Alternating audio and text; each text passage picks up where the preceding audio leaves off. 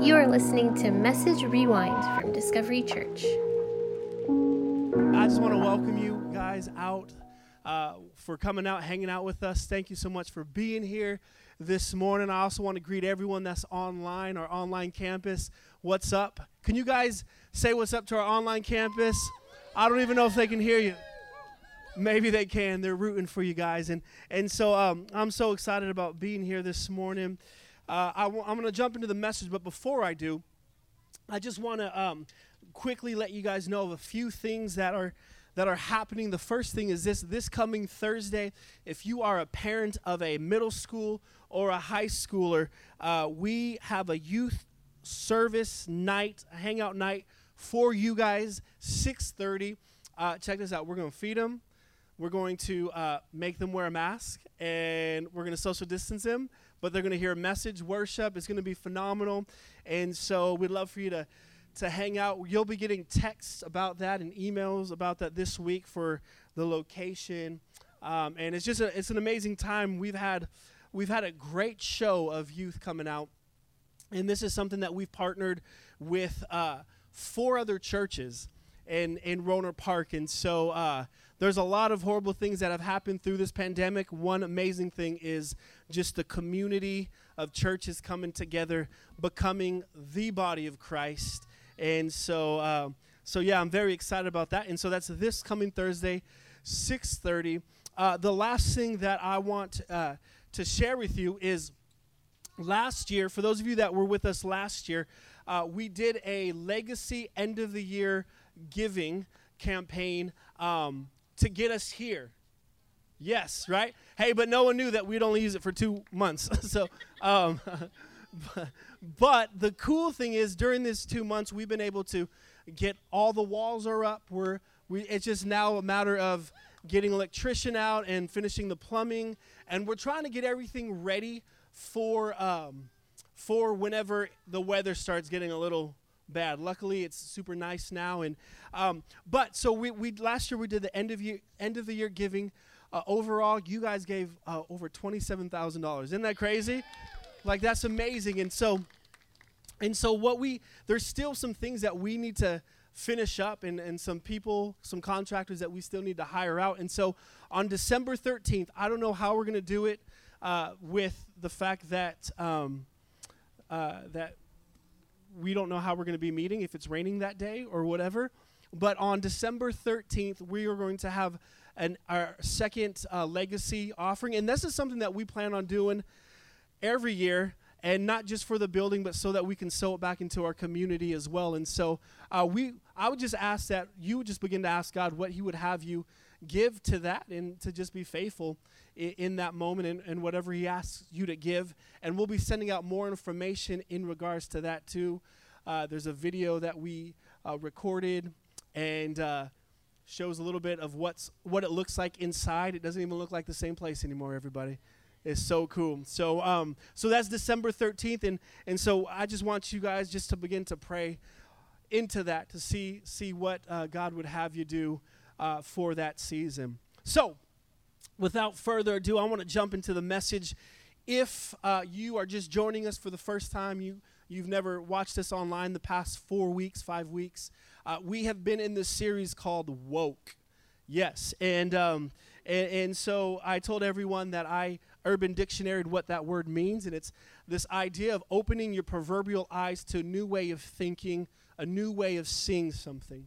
And and so the reason why we I called this series woke, and the reason why um, we're we're talking about this is because in case you didn't know, uh, this Tuesday's election day. Hey, and um, and here, here's what I know about the elections without getting too much into the details. He, here's what I know: that there's going to be a group of people who are extremely happy about the results.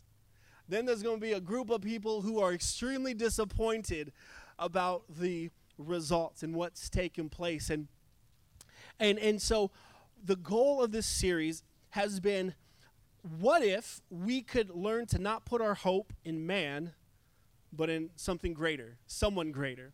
Right? We get this from the scripture. This has been our theme verse, Romans chapter 1, uh, or excuse me, Romans chapter 13 and verse 1. Uh, the Apostle Paul writes and says this All of you must obey who rules over you. There are no authorities except the one God has chosen. Let that just sink in for a little bit. Those who now rule have been chosen by God. And so here, here's kind of the premise is we don't want to put our hope in uh, the person that has been placed. We want to put our hope in the person that is placing, right? And so this idea of like, man, what would it look like if we can just literally learn to put our hope and trust in someone greater, right? Like we honor those that are over us, but we place our hope in, in God. And so for the past five weeks, we've been looking at a name of God. Uh, and each week, each week we've looked at a name of God and uh, what it meant because His name really defines His character. And so this week, the name of God that we're going to be looking at is El Roi. El Roi. Let's pray. Father, we love you. God, I thank you so much again for bringing us here. God, I thank you for each person that's out here today. God, in, in His beautiful Son. Father, we thank you uh, for who you are. God, I pray right now that you would speak uh, through me. God, that, that your word would fall on good ground.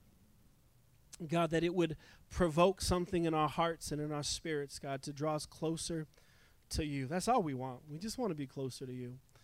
So we love you this morning. We thank you, God. And just like I did last week, because it seemed like it worked, God, I pray for the Niners. Father, I thank you. I, I thank you, God, that uh, God that you you uh, you love them. God, I thank you um, that you're with them today. In Jesus' name. Come on. Everyone said amen. Amen. See, you guys didn't know you could pray for a football team, right? Yeah. Yeah. You can. Praise God. Hey, so how many of you guys like sad movies? Show of hands. Sad movies. Couple people, okay? So a couple people are honest. Like, um, how many guys, when you watch sad movies, like you cry? Wow. Some people wouldn't even raise their hand. They just, the first time. Like, there's something about sad movies that are just so sad right like they're just they're just so sad and and um my family here's why i'm telling you this my family a couple weeks ago we watched the most saddest movie ever. I'm not gonna tell you what's it. No, I'm just joking. It was Borat, and no, it wasn't. It wasn't. It wasn't. It wasn't. It wasn't. Um, just trying to be hip, right? Uh, no, so we were watching the movie Mr. Holland's Opus. Like it's a Disney movie. It's a sad movie. The son can't like hear or talk. He can't. He can't hear. There's something that he can't do, and um, and it's so sad. And we're watching this movie. I, I, I should first say this: like I'm not a big crier. Um, I, I just I don't cry a lot, um, at least in public. and and so we're watching this movie, and uh, it's just sad. This whole movie, like it's building up to this to this place of just like complete and utter like sadness and I'm sitting there and I'm eating my popcorn, and all of a sudden, some of you guys can relate to this. Like my eyes started filling up with with uh, with tears, and uh, and I'm like I'm sitting there eating my popcorn. I'm like, oh no, and and so like I'm trying to suck them back in, and in case you didn't know, the way you suck back tears is you open your eyes really big, and you're like. And so, like, I'm trying to suck in my tears, and then uh, like they a little bit starts like trickling down my face, and I'm like trying to wipe, making sure my family doesn't see me cry, and and um, and so here I am. I'm like we're watching the movie, and I look, no one says anything. So I'm like, oh, this is amazing. They didn't see me. They didn't see me being sad. They didn't see me um, crying. Okay. The next day, my little boy, he walks up to me. He's like, "Hey, Dad." I'm like, "Hey." Oh, there he is, right there. True story. that was weird. I love you, buddy. Go sit with mom. he was sitting there the whole time. That's so, so awkward. Um, so he comes up to me and he, he says this. He, he's like, Hey, Dad. I'm like, Hey. He's like, I saw you cry last night. I was like, No. I lost, right? But here's why I'm telling you this. I this idea like I thought that no one saw me in my sadness. And uh, the the name of God that we're looking at today, El Roi, literally means the Lord that sees me. The Lord that sees me. And so, one thought that is very clear that we see all throughout Scripture is this idea that God sees us. Here's a couple verses that I want to read to you and, and to kind of like uh, to just show you that God sees us. He's always, he's always looking at us. Uh, the first one is Jeremiah 23 24. By the way, on your phone, if you head over to discoverychurch.cc forward slash outdoors, you'll have all the verses there. Jeremiah 23 24 says this No one can hide where I cannot see them. Oh my gosh. Do you not know that I am everywhere in heaven and in earth? Uh, Psalms 33, verse 13. From heaven the Lord looks down and sees all of mankind. Hebrews chapter 4 and verse 13. Nothing in all creation is hidden from God's sight. Everything is uncovered and laid bare before the eyes of Him to whom we must give an account. So here's this idea that God sees everything, He sees all of us. To which some of us were excited about that, others were like, ah. Right? Because if we think about it, like we love the fact we would love to see God see us go to church, right? We would love to walk into church and be like, yo, God, I'm here. You see this, right? But then on the flip side, like there are times where we're like, oh man, I just, I hope God doesn't see me do this. I hope God doesn't see me do that. I hope God didn't hear me say this. I hope He didn't hear me say that. Like we want Him to see us at church, we don't want Him to see what we do at the club. Like we want Him to see what we do in public in front of people, we don't want Him to see what we do in private behind closed doors. And this idea, like when we think about God, how the Lord sees us, it's it's really we're, we're trying to build up this idea that that He sees all of us. He sees everything. But but I want to I want to kind of hone it in even even tighter this morning, and, and I want us to to look at the idea that God doesn't just see the good. He doesn't just see the bad, but he sees you in your sadness too. Like this morning, I want you to know that God sees you in your sadness. He sees you in your despair. He sees you in your discouraging times. He sees you in your painful times, in your painful moments. Now, when I was writing these notes down, I, I wrote down this is a big deal because for a lot of us, when I say God sees me in our sadness, you automatically go to, well, if God sees me in my sadness, why am I still dealing with this? If God sees me in my pain, why do I still have this discomfort? If God sees me in my pain, why am I still facing this issue and that issue? And, and we, we, we, we relate God's ability to see us with Him um, being willing to, uh, to, to, um, to tangibly respond to our situation. Does that make sense so far? Like, we, we, we feel like, God, if in fact you do see me, you would change my situation. How, how many of you guys have ever just felt that? Like, God, if you really see me, like, why don't you just change this situation for me? Why don't you just just do this or, or, or do that?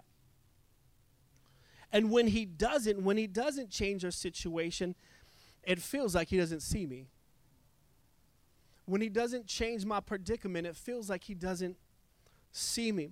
But I want to propose to you this morning that sometimes your situation is not just about God seeing you, but you seeing God.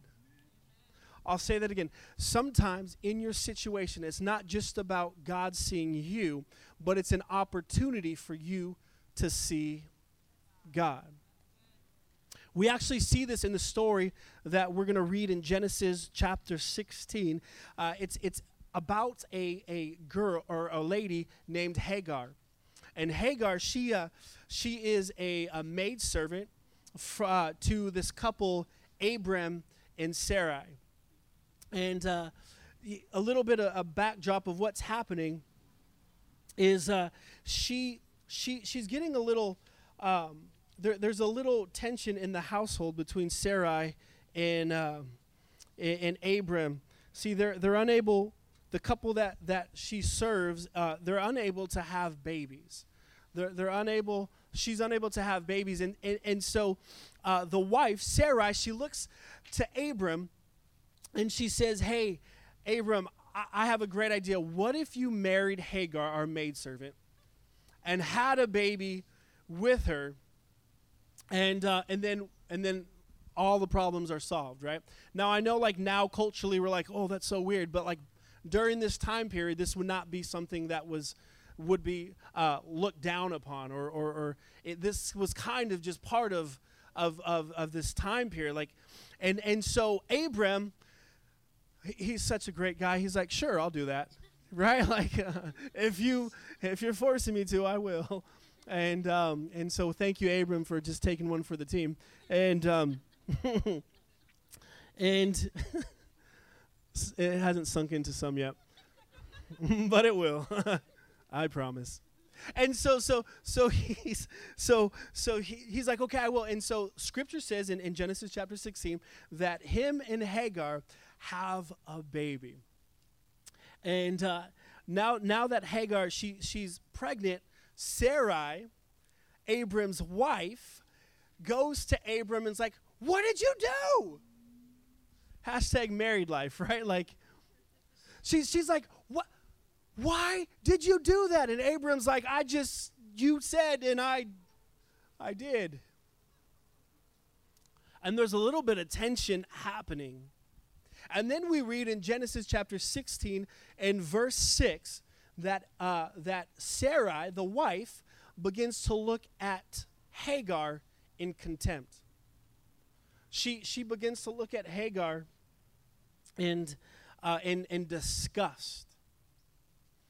She becomes jealous of Hagar. And we read in verse 6 of chapter 16 in the book of Genesis that Hagar, or excuse me, that Sarai treats begins to treat Hagar so bad that Hagar runs away. And I want to stop there and, and just have this opportunity for us to ponder have you ever been in a place where you felt so much pain, so much discomfort that you just ran away? Like maybe not physically, but maybe it's like running towards something mentally running away from something this idea that that man this this pain that i'm dealing with so much that, that this pain it hurts so much that i'm just going to run away from it all i wonder this morning how many of us have ever been in that place in that season of just feeling so discouraged so distraught so demoralized that we just want to run away and give up. And so Hagar in verse 6, she leaves, she runs away. And so she's single, she's pregnant, she's all alone. Scripture says that she found herself in the desert, all alone. And let's read this in, in verse uh, 7 in chapter 16 the angel of the Lord found her by a spring of water in the wilderness, the spring on the way to Shur. So here is Hagar alone. God, don't you see me? God, don't you see what I'm dealing with? Don't you see my pain? God, don't you see my situation? Don't you see the things I'm dealing with? God, don't you see me? And I think that paints a beautiful picture of how sometimes life feels like we're in this desert all by ourselves in pain, saying, God, don't you see me? Don't you see me? In verse 7, I love this because this is very encouraging. It says that the angel of the Lord found her in the desert. So not only did God see her, but he pursued her. And then, uh, so so this is this amazing opportunity. The Lord finds her, and uh, He sees her. But watch, guys, this is amazing. Watch the advice that that He gives her in verse nine. This is this is phenomenal. Okay, so she's by herself. She just ran away from this place of pain, and the and God finds her, and this is His advice. This is what He tells her. Verse nine, the angel of the Lord said to her return to Sarai and submit to her. What kind of advice is that? And I'm reading this and I'm thinking, man, like I'm going to find a different story because that just doesn't work. that does not fit what I'm trying to say on a Sunday morning. But then I, verse 9 doesn't make sense and it's verse 9 seems so negative and so uh, buzzkill by itself. But if you read it with verse 10, all of a sudden something shifts, something changes. There's actually some hope. So, verse 9, God says, Return to Sarai and submit to her. Then the Lord said to her, I will surely multiply your offspring so that they cannot be numbered for a multitude. So he tells her to go back. And verse 9 seems, ah, this is the worst ever. But what, what verse 10 helps out is, is because verse 9 says to go back, but verse 10 says, even in your pain, I'm still going to do a miracle. Even in your deepest sorrow, I'm still going to do a miracle. Even when your season and situation seems so down, I'm still going to do a miracle. That is amazing to me. This idea that God can still see me, He can still move in my situation, even when I'm in the midst of my hardship, even when I'm in the midst of my pain, even when I'm in the midst of my hardest situation. God could still see me and He could still move. Come on, somebody, that's so good. That is good news. I'm so glad that God is not limited to working when things are good. I'm so glad that God is okay with getting his hands dirty with my situation. I'm so glad that God is not like, fix it first and then I'll, and then call me. I'm so glad that God's like, hey, come here. Come on, that, that pain that you're going through, that hurt that you're going through, that discouragement, come here, come here. And like he wants to help us even in the midst of our season and situation of pain. I love that. And Hagar, what's interesting is that Hagar could have very well been offended at this, right? Like, who do you think you are, God? You're sending me back to that place of pain? Who do you think you are? What do you think you're doing? But instead, we read in verse 13 that not only was she not offended, but she was almost encouraged. Because watch what she says in verse 13. She said, uh, verse 13 says, she gave his, he ga- she gave this name to the Lord who spoke to her. You are the God who sees me. For she said, I have now seen the one who sees me.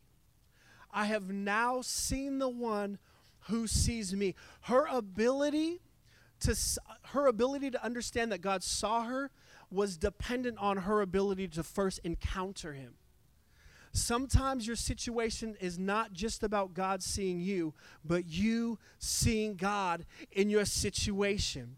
She said, God, I will name you El Roi, the God who sees me who sees me in the desert, who sees me in my pain, who sees me in my in my uh, worst state, who sees me in my horrible situation. He is the God who sees me.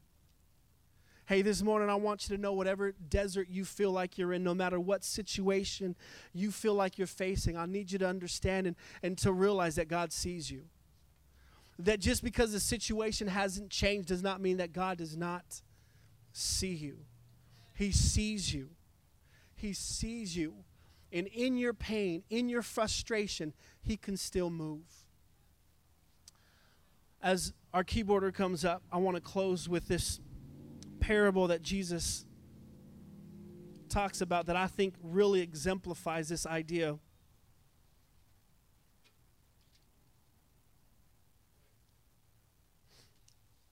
It's a story of the prodigal son. You guys remember that story? And so here's this, here's this, uh, this Jesus. He's telling this this parable, this story of this this son who went up to his dad and was like, "Hey, dad, I want my inheritance. I want." And the dad's so gracious, right? The dad's so gracious. He gives him his inheritance, and the son goes out and he spends it on everything. He buys everything. He's the guy that he, he's the guy that buys the round for the entire bar, right? He's the guy that's like, hey, I'll pay for your Uber. He, he like he's that guy. He's the guy that's just living, living life to the fullest. And and so scripture says that that he's he ends up spending all of his money. And one day he wakes up and he has nothing. He has no money, which means he now has no friends and uh, he needs to get a job. So he, he, he finds this, this, this job to, to help with, with the pigs. And uh, in the scripture, in the parable that Jesus is saying that uh, the guy, the boy, the young man becomes so hungry that he begins to eat the pig slop. And then he gets this epiphany. He's like, hey, like, man, even my father's servants are better off than this. And so what he does is he decides that he is going to go home. And he keeps walking. He keeps walking, and uh, and he finds this this. Uh, th- he sees his father's house far off, and and remember, it's not just about us. It's not just about God seeing us in the situation. It's about us seeing God in the situation. And so here he is. He's walking up to, to his father's house. He's in his worst state, the worst situation, his worst state. He's, he's distraught. He's, he, he's at the end of his rope. He, he, he just, he's done. And in the parable says, Jesus says in the parable that the father saw the son far off